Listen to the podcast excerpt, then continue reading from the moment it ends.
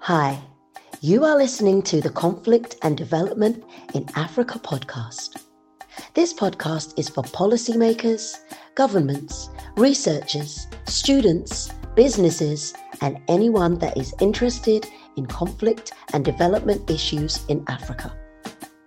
On this podcast, we hear from experts from across Africa and the world. Your host, Dr. Michael Nwankpa, will ask the questions you would want answers to. Michael Nwankpa has an extensive experience spanning over a decade studying, researching, writing, and consulting on conflict and development issues in Africa.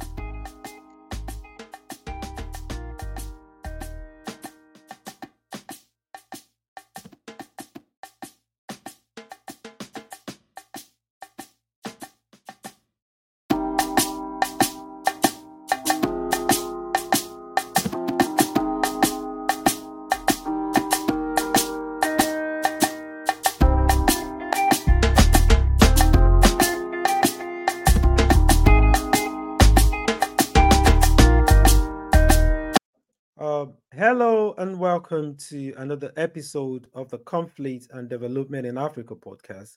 Uh, I'm your host, Dr. Michael Nwankpa.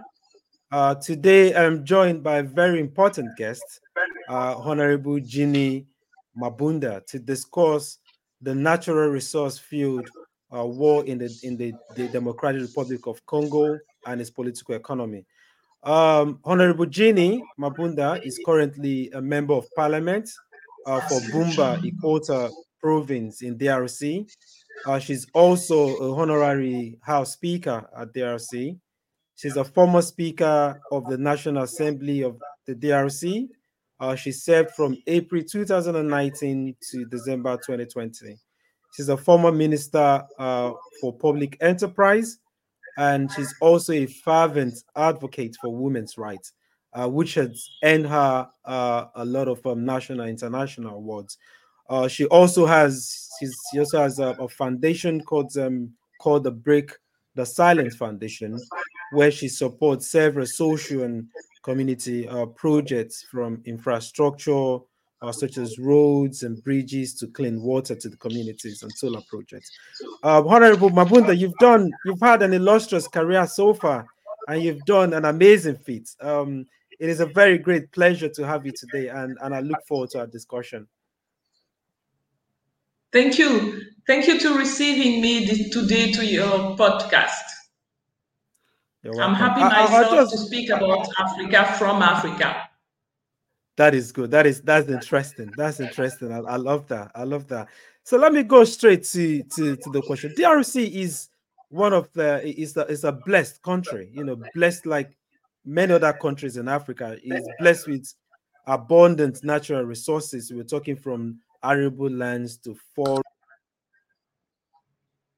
uh, to oil, you know, and to vast deposits of minerals, uh, from cobalt to copper. Yet it is one of the poorest countries that is bedeviled with, with political instability. Can you help me make sense of this paradox? uh, and the factors that um, ail this blessed country? Uh, yes, you, you you name it. For for most of the people, they do consider uh, DRC uh, for today and for the future, like what the uh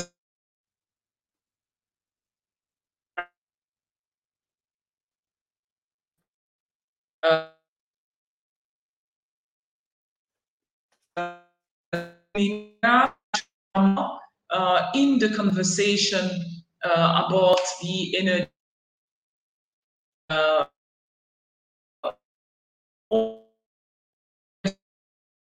and from uh, for the whole world. So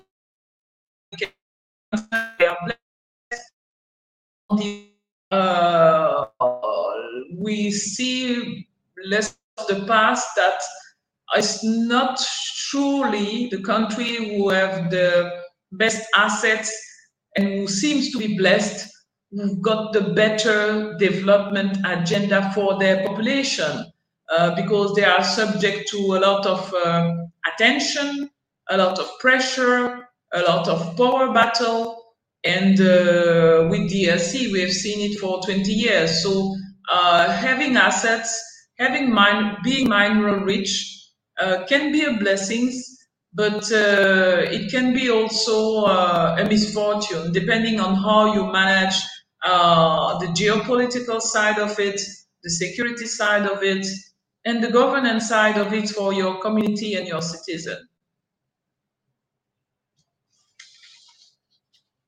Oh, brilliant! Now, speaking speaking of um, geopolitical, the geopolitical dimension of it. So, if we look at the trajectory and the political development of DRC as a nation, you know, it was going back to the 19th century, you know, and down to now.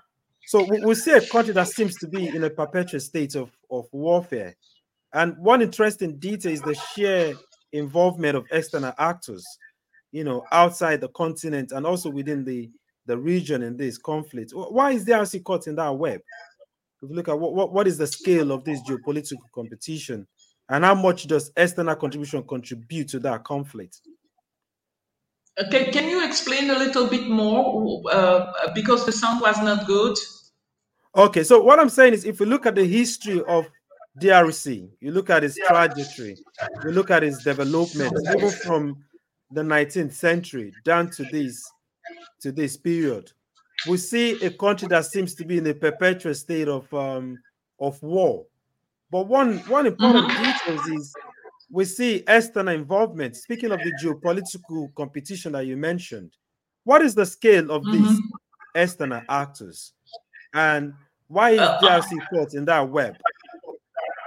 Yes, I, I think you you mentioned two um, two paradoxes uh, which are really uh, pressuring on, on Africa as a mineral rich or resource rich region and uh, DRC just one case among it.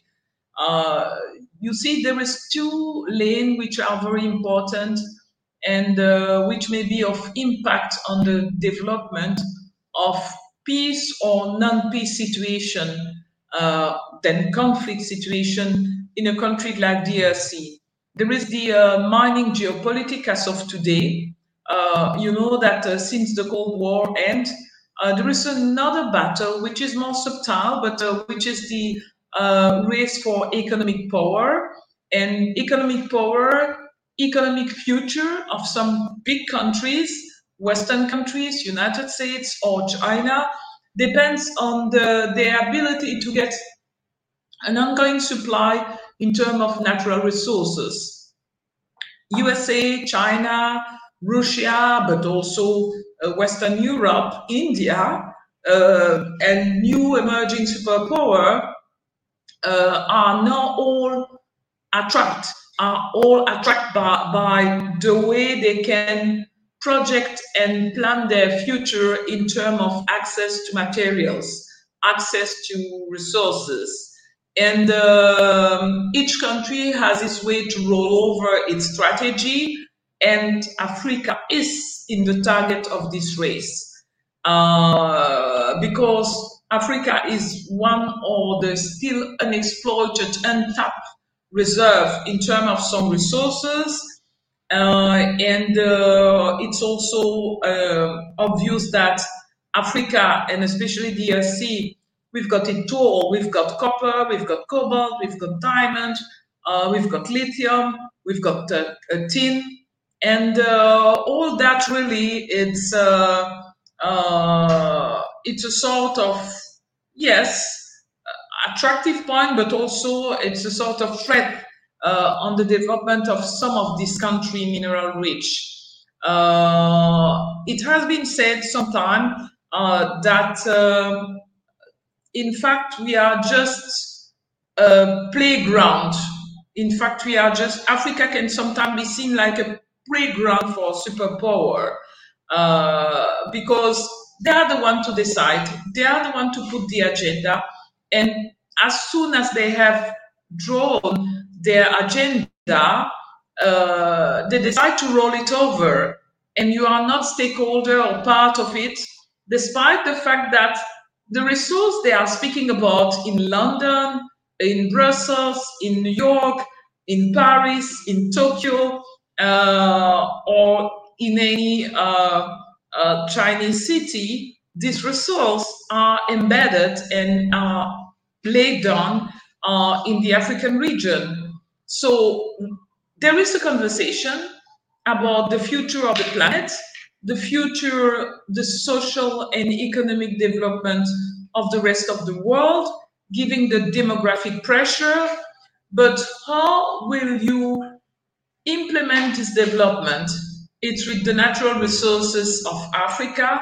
So the conversation is about Africa, but without Africans. And sometimes uh, this imbalance is driving some people uh, to react either positively, either negatively.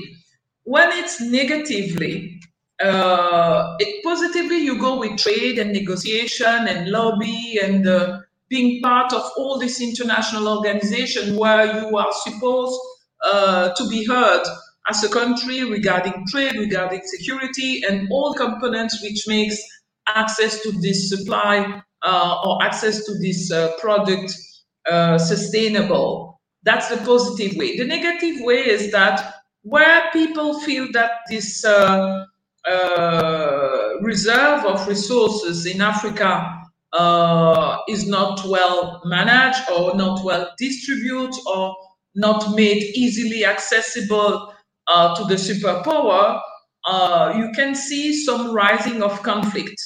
And uh, it's mining related conflict.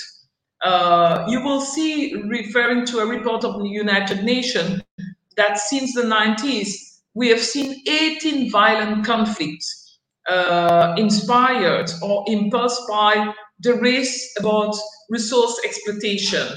And uh, if we had on the top of it the new uh, issue of the uh, climate change, uh, effect on the pressure uh, for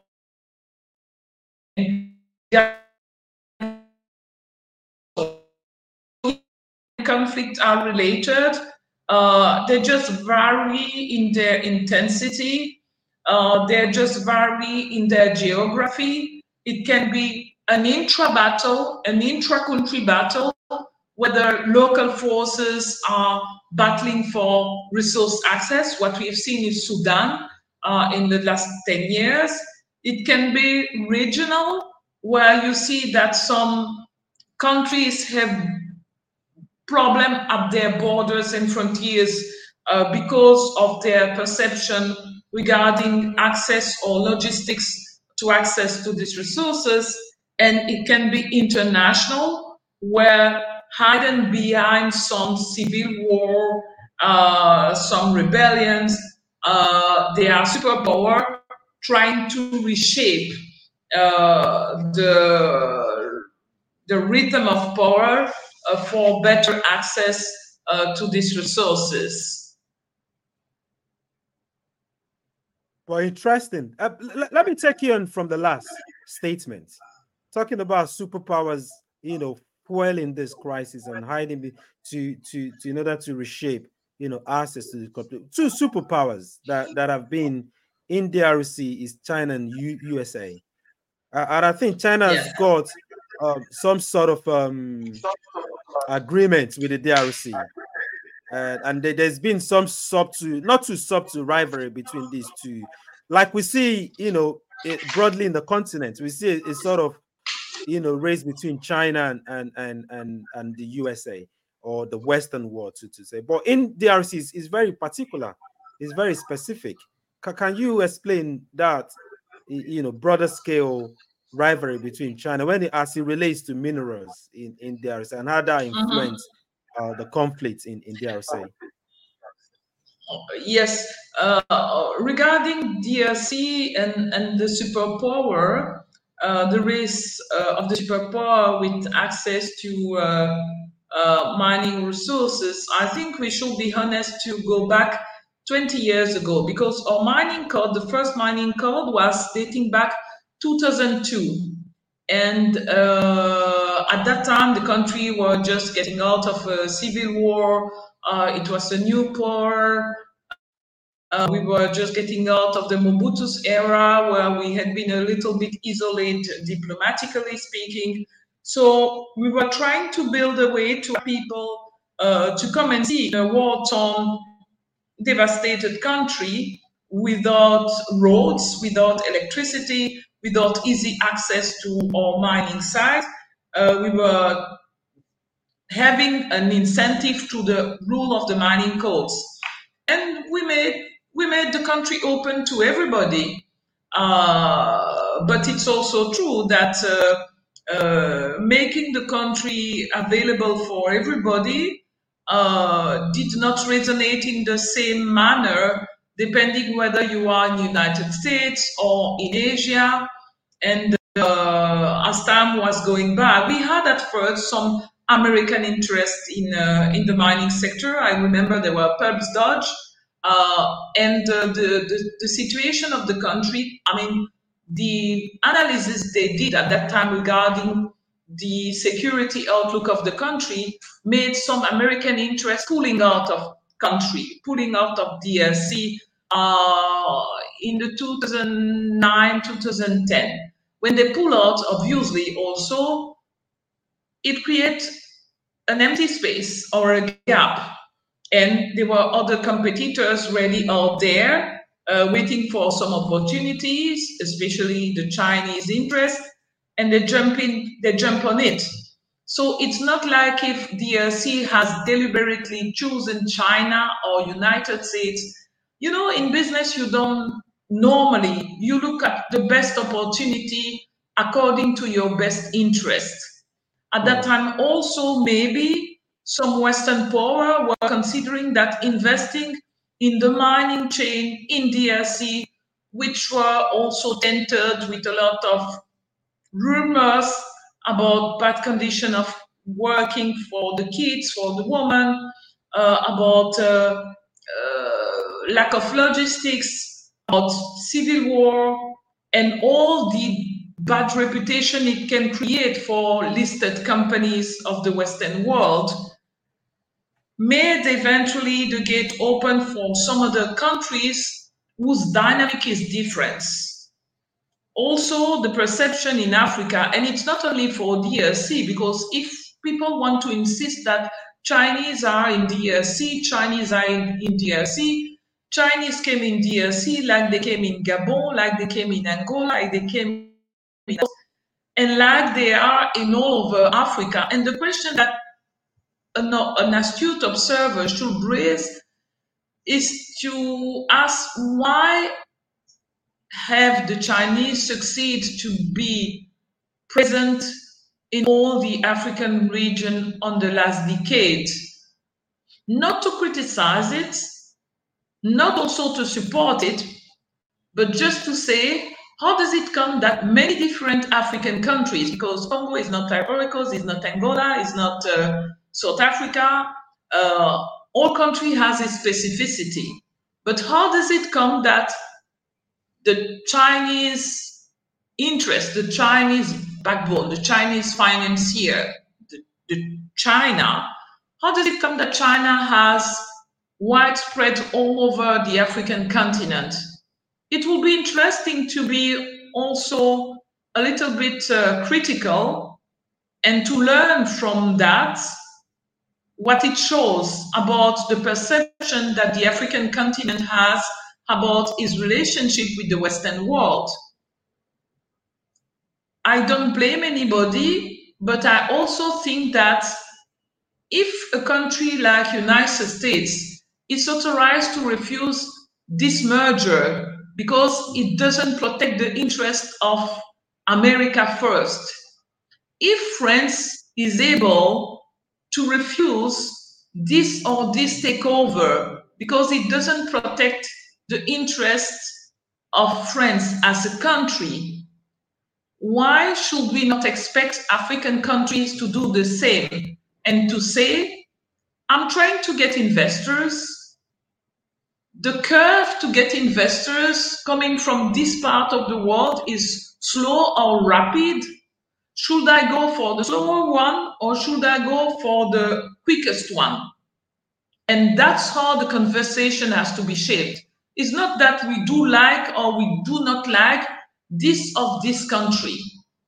But people should understand that now African countries are mature and they also look at their interests first. If you say America first, why should I not say DRC first or Africa first? That's the reality. And every day on a daily basis, with the BRICS rising, it shows also to us that there is a willingness in the rest of the world, in the rest of the non Western world, to see that our economic interest is also better heard, better addressed, better protects. But all is not bad because we have seen that with this new way of going to the market to look for investors in our countries, the message has been understood. The message has been understood and there is positive story. Do you know, for example, that uh, there is a corridor, a logistical corridor, who's going to be created between Angola and DRC uh, to allow DRC to export by a quickest channel his mineral to the rest of the world. For the time being, we are using the southern SADC road, uh, which is longer than the future corridor that we will have between Congo and Angola.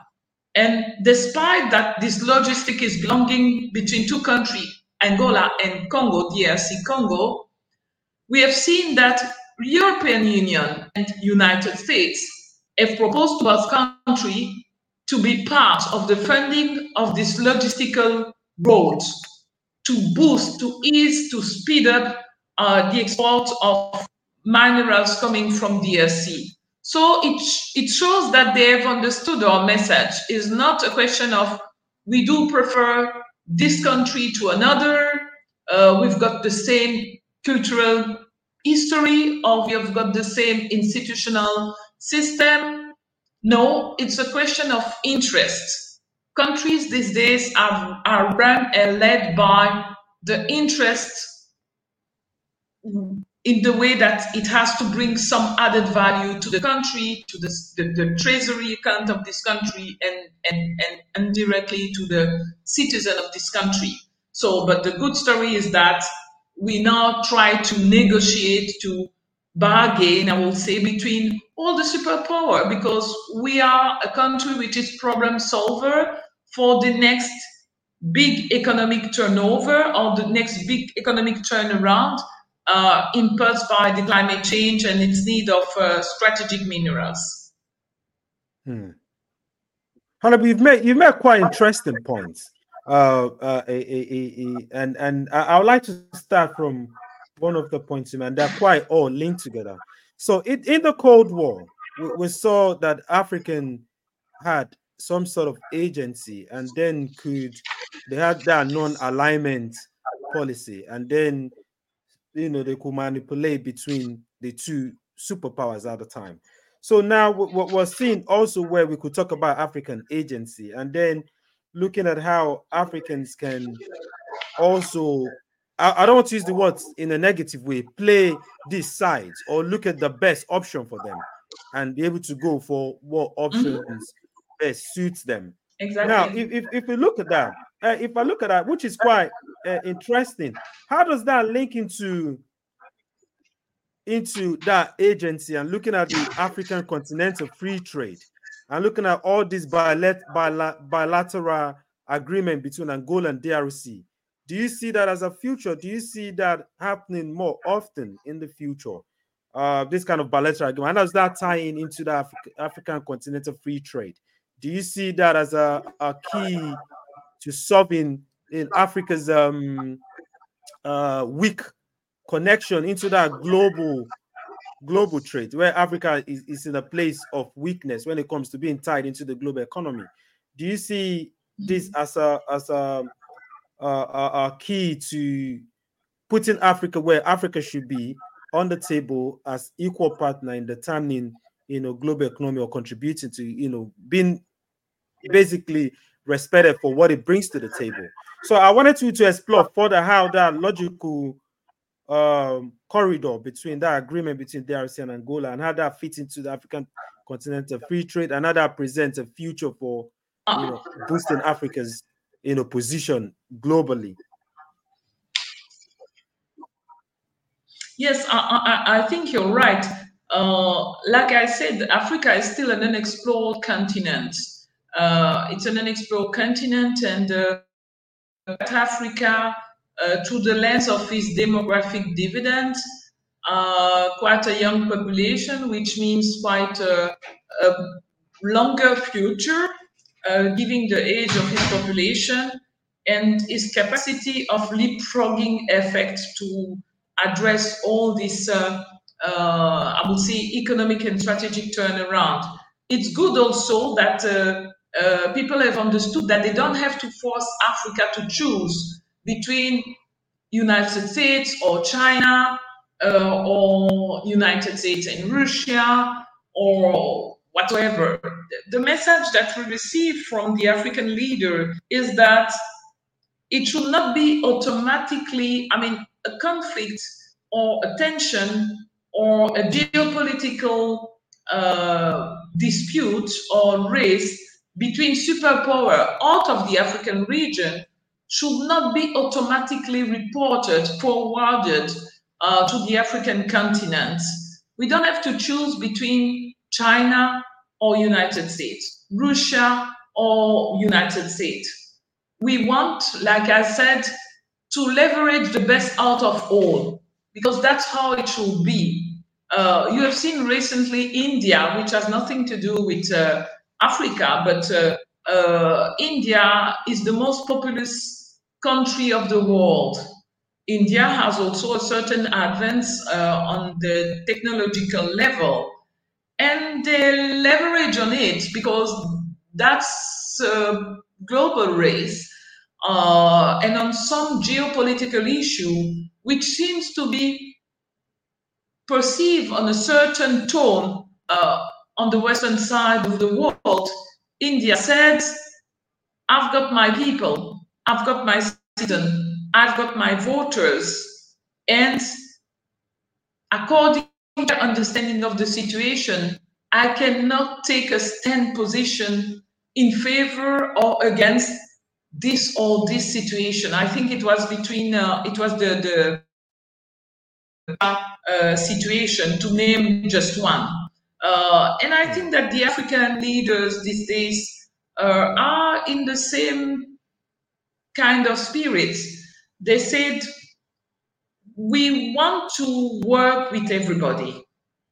We don't want to be told or to be taught, like students, that if I'm doing business or if I'm doing politics with this country, I cannot do with the other one. Because hmm. the challenge of developing our country or people is so urgent, is so pressuring that you cannot have the luxury uh, to favor one against another. There is good things on both sides or on many sides, uh, and I think this this attitude, this uh, uh this claim from the African country has to be heard. Uh, and I think that it's it's being heard because we've seen now that more and more there is Chinese delegation coming to explain their vision or trying to uh, to improve their understanding of the continent uh, by more regular uh, travel on site. We have seen also a lot of the uh, Biden administration traveling around in Africa, which was not the case with the president administration.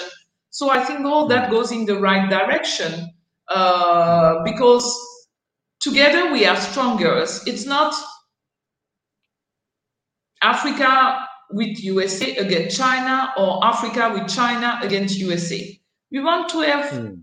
the, the, the, good side of both worlds. Mm. We hmm. want to have the good side of both worlds.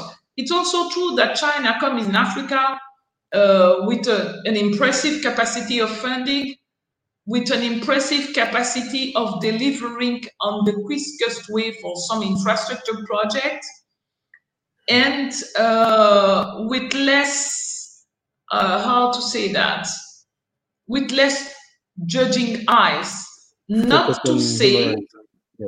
Mm. yes it's no uh, i don't like also this this uh, this shortcut Uh, because I don't want to say that uh, African countries go to China because they don't pay attention to human rights. It's not the case, but it's just applying a principle of the international law who says that you need to leave the capacity to some uh, population to decide and to judge by themselves for their own destiny.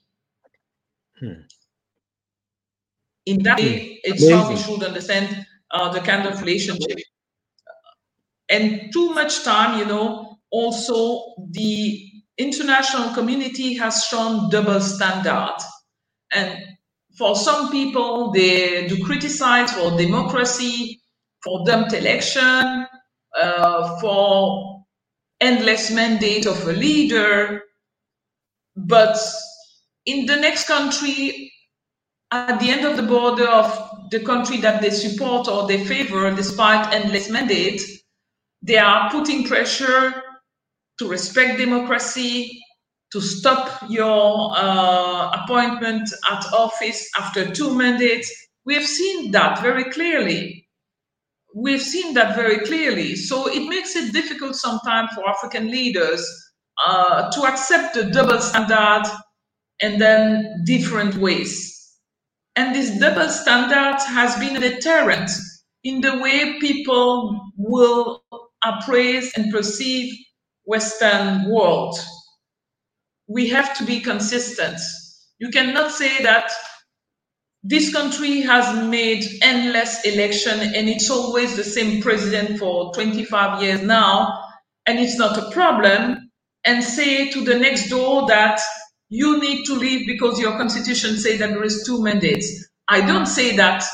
Uh, it's not my position to say that a leader can have endless mandate, but it's just to show the example of the double standard. And this double standard, double treatment, different treatment in the same geopolitical space or in the same continent has put some doubt about uh, discussing, negotiating, and interacting with the Western powers. We have seen uh, we have seen what has happened in the former French colonies uh, and the way they perceive the French presence.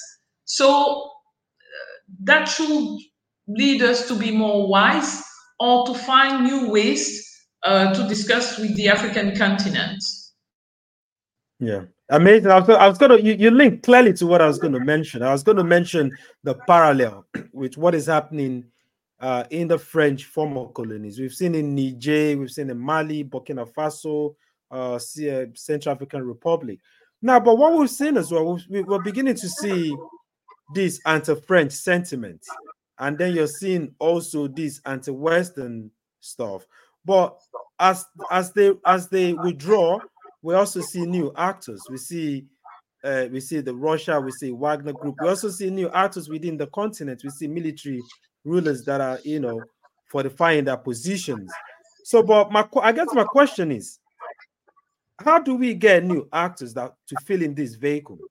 Are they going to be pursuing their without them pursuing their own selfish political interests? Maybe have a military uh, coup leaders that come to uh, you know entrench themselves in that position for their own selfish interests. So how do we? Because we've seen again in the absence of all of this, we've seen rebel leaders, maybe several militia groups in DRC, for instance.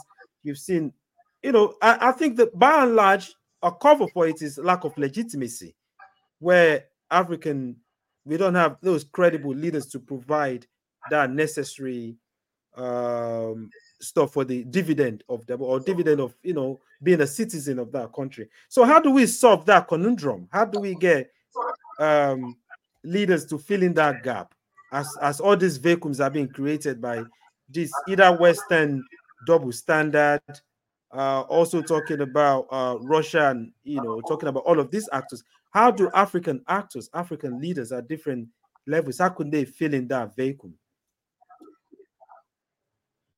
Uh, you know, um, uh, I think the question in com- is complex, and I, am staying very humble. I don't say that my answer are are um, uh, the absolute truth. I can just speak uh, based on my own experience in Africa, in DRC, which is uh, European Union size and try to observe and to understand what I'm hearing from grassroots peoples, uh, from communities, uh, and not just from political or business elite. Uh, you speak about coup. when you speak about coup, in fact, coup is the contrary of democracy or perceived like this. But we have forgotten that democracy has created a lot of hope in the late 90s to the African citizen, not the African leaders, but the African citizen, uh, who went from very strong autocratic system. And it's very difficult in poor country like Africa, where people are struggling to eat three times a day, uh, to get their kids going at school, uh, to get affordable social infrastructure. It's very difficult to separate or to segregate political democracy from economic and social democracy.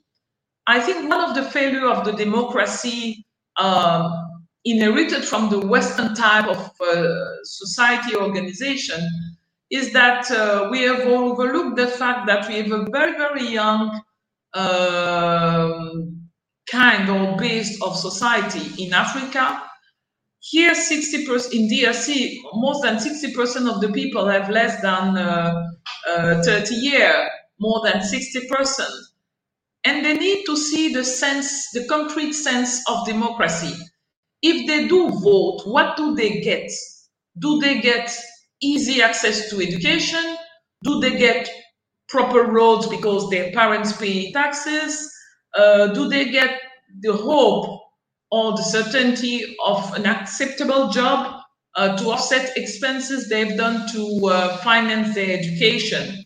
And that's where democracy has shown little efficiencies.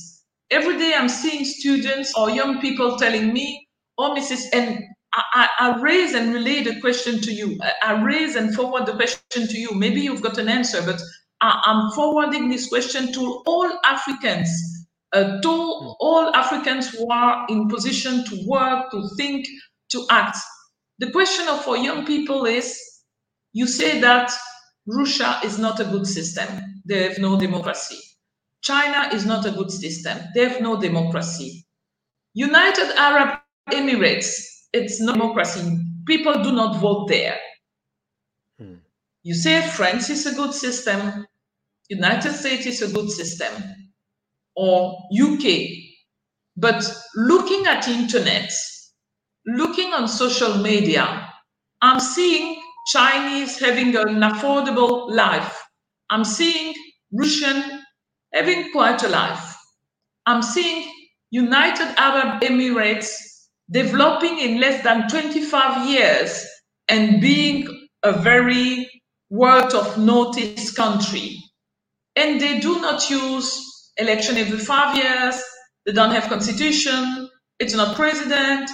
It's king in uh, in United Arab Emirates or in Morocco. So mm. when young people see that there are other systems out of democracy, which is working and which is delivering social basic needs for the population, while democracy all over Africa and even in uh, some European countries is not delivering its promises, he will be disappointed by the election type of vote for democracy uh, at regular cycle.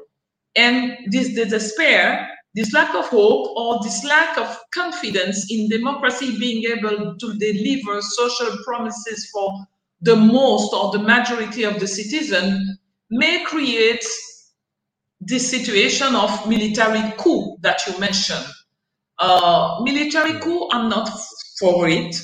I'm not for it uh, because I think that there is more advantages in democracy than in military coup.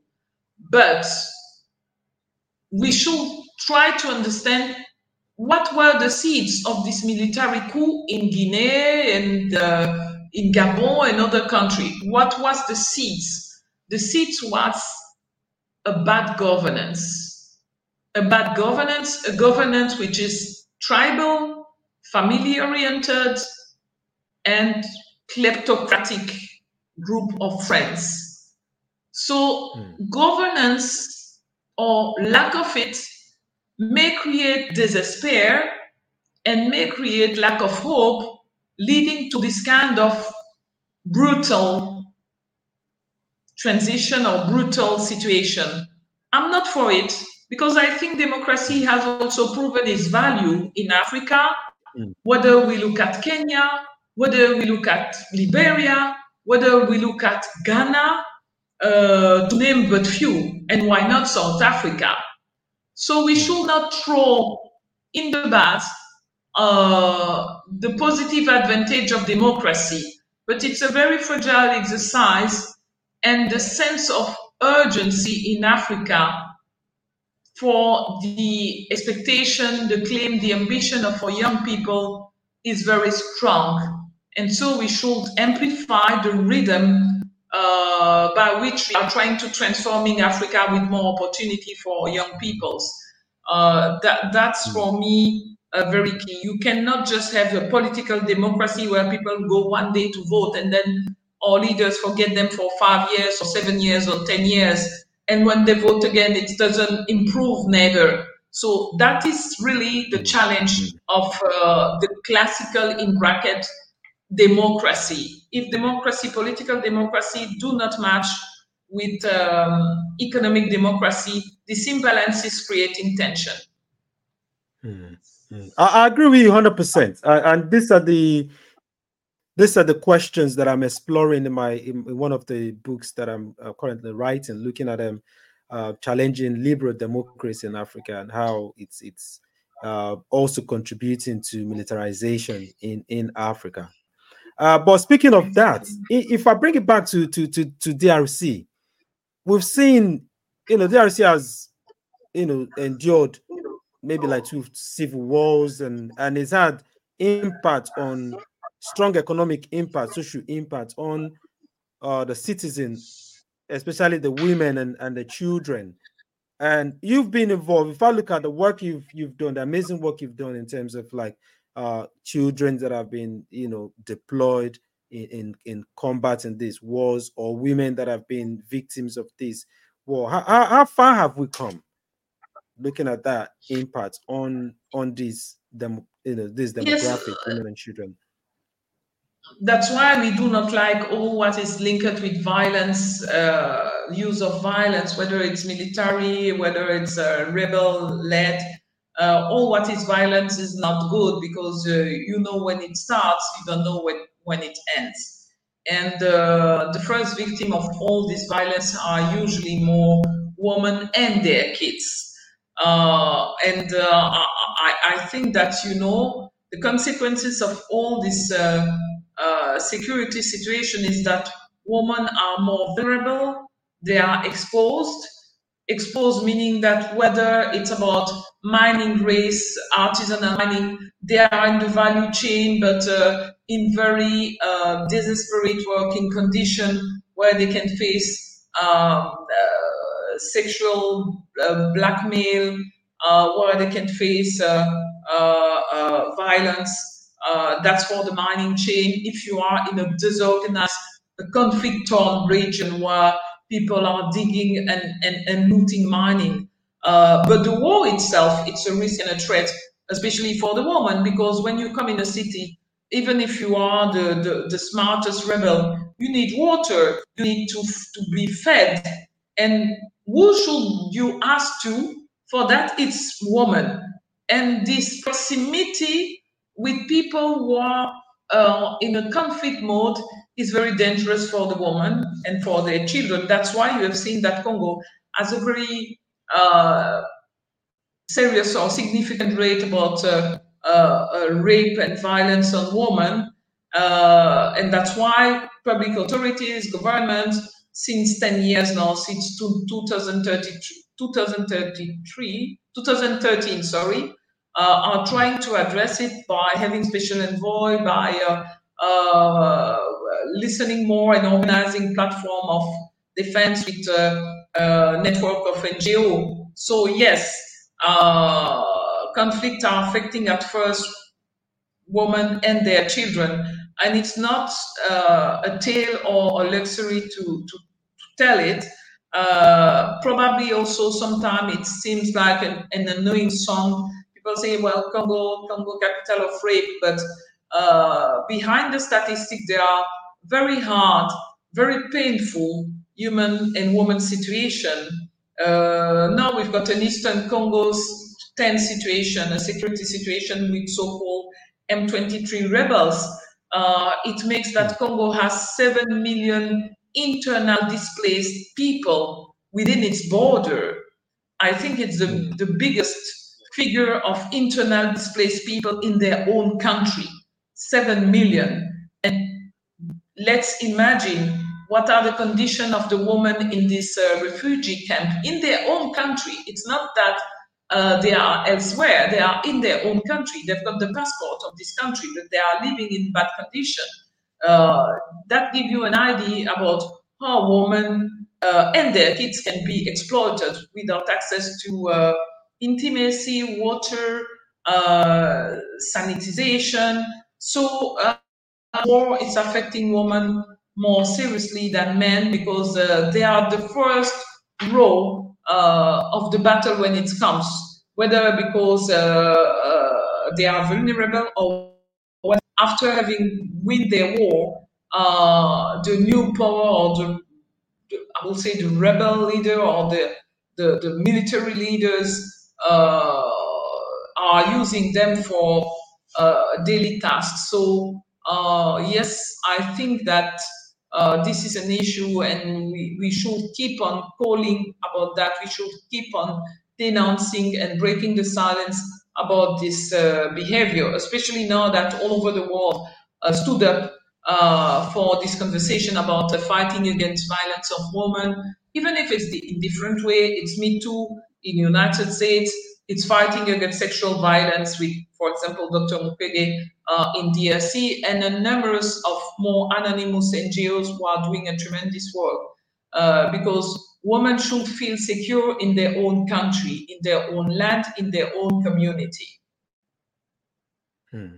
Interesting. Uh, before I come to the last question, um, I, I wanted to ask what the the DRC government is doing because we've seen again uh, they they've had several legislation. Yeah, the DRC itself, the government of the DRC, they've had several legislations. So they think there was a mining law uh, at one point uh, to regulate the activities of of the the you know these external uh, companies, transnational companies that are mining, and the impact is having on the people and on the world. So what, what is DRC? What is doing in terms of legislation at the legislative level? And also in terms of um, you know implementing these laws what what, what are they doing to to regulate this uh, this economic activities that are you know? So what, what i'm saying is uh, at the uh, legislative level we've seen where there, there, there is um there are different legislations that have been uh, established at, at the legislative level to regulate this mining stuff by the the transnational companies, whether it's a Chinese company, whether it's this. What what impact is that having in terms of mm-hmm. you know curbing these issues that are inspiring all this conflict that are also having all this ripple effect on mm-hmm. citizens that are causing them economic woes, economic problems that are leading them into all of these uh, poor states that have been uh, living in, in refugee situation. Yes, for example, uh, uh, about registration or measure taken by the states of Congo regarding um, bad positioning of women, violence of women, violence of women in the mining sector. Uh, we have, for example, trained a lot of policemen and soldiers uh, to make them sensitive to uh, uh, our existing law, which is dating back 2006. we've got an existing law who, who's condemning rape of women and, and describing all the cases of uh, uh, rape which are not authorized, I mean, which are condemned by law. so the law does exist, and the law has been refreshed recently, where we even add, we, we, we even go beyond because we said not only we are condemning, not only it's a penalty, uh, but we should also go beyond that and say that uh, you have ruined the life of a victim, and uh, we need to repair that. So uh, we have now created a reparation fund uh, by a law, uh, which was brought to the parliament in a manner that it's not just condemning the perpetrators, but it's also making sure that if the rape has been committed by a public servant, depending on the states of Congo, has a reparation funds uh, which can protect the victim, which can ask for uh, reparation being the uh, the penalty, uh, the, the, fine that the perpetrator has to pay uh, according to his nation. And uh, this is quite recent. It has been approved in 2023, just to show the nation of the public authorities it's also true that uh, we have now a special dedicated policemen and women uh, to welcome victims of rape um, at the police station. Uh, because in the past it was a little bit difficult, you know, uh, you are not well welcomed by a policeman because he doesn't know really what is the law, what is the psychological behavior, uh, what is the first emergency uh, measure to take. So uh, with the help of the United Nations, uh, we have set up uh, a training program for our policemen uh, so that they can uh, face this kind of situation. And even in some place, like in Bukavu, uh, which is in eastern Congo, mm. we've got police stations specially dedicated in a, in a, in a secluded area for women victim of rape, getting a special support from a special police trained for that. This is an example of uh, uh, legislation. We can also say uh, the rule of example is very important. Uh, in Congo, we were able to condemn, and it's not an easy task to condemn even high-rank generals uh, who committed rape on women, uh, and it was a breakthrough. It was done in 2013, and before that, you can look at the rule of precedent regarding this matter in Congo people were thinking that uh, a high-rank general cannot be p- condemned for rape because rape was culturally tolerated, I would say. So it was a case of uh, the beginning of a change in the behavior of the public servant of the state regarding the matter. So uh, it shows that uh, it's possible by law um, to to change the situation. Um, then, if you don't go for better implementation of law, dedicate counter for women victim of rape, it's also about training, training of the woman, knowing their right in general, not only when you are raped, but also uh, how you have to behave as a woman, uh, chief of a family, uh, to make your right respected, uh, whether it's about uh, inheriting, inheriting from your man who died, whether it's about uh, uh, learning some skills to be supportive of your family. so making women aware of the aware of their right is quite important too. Then I think it's also very important uh, to get more attention, more focus on the economic empowerment of women. Uh, economic empowerment of women, not only for some grassroots, but to help them to believe in themselves, to become self-confident, to get knowledge of for, for some sense of leadership, to dream big. Because the African culture is not pushing really a, a little girl to dream big uh, Oprah Winfrey, which is in the United States, was born in the United States. I wish that the next Oprah Winfrey comes from Africa because uh, she has been uh, so much loved as a little girl that uh, she can believe in it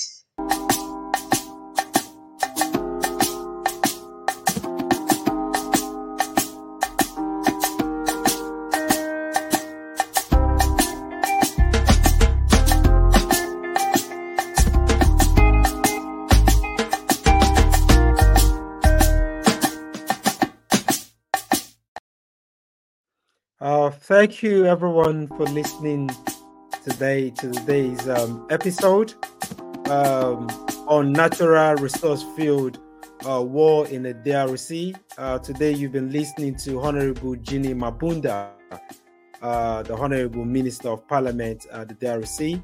And uh, she's blessed us with a, a great insight into uh, some of the most uh, protracted and complicated um, um, topic and issue in in in in, in DRC.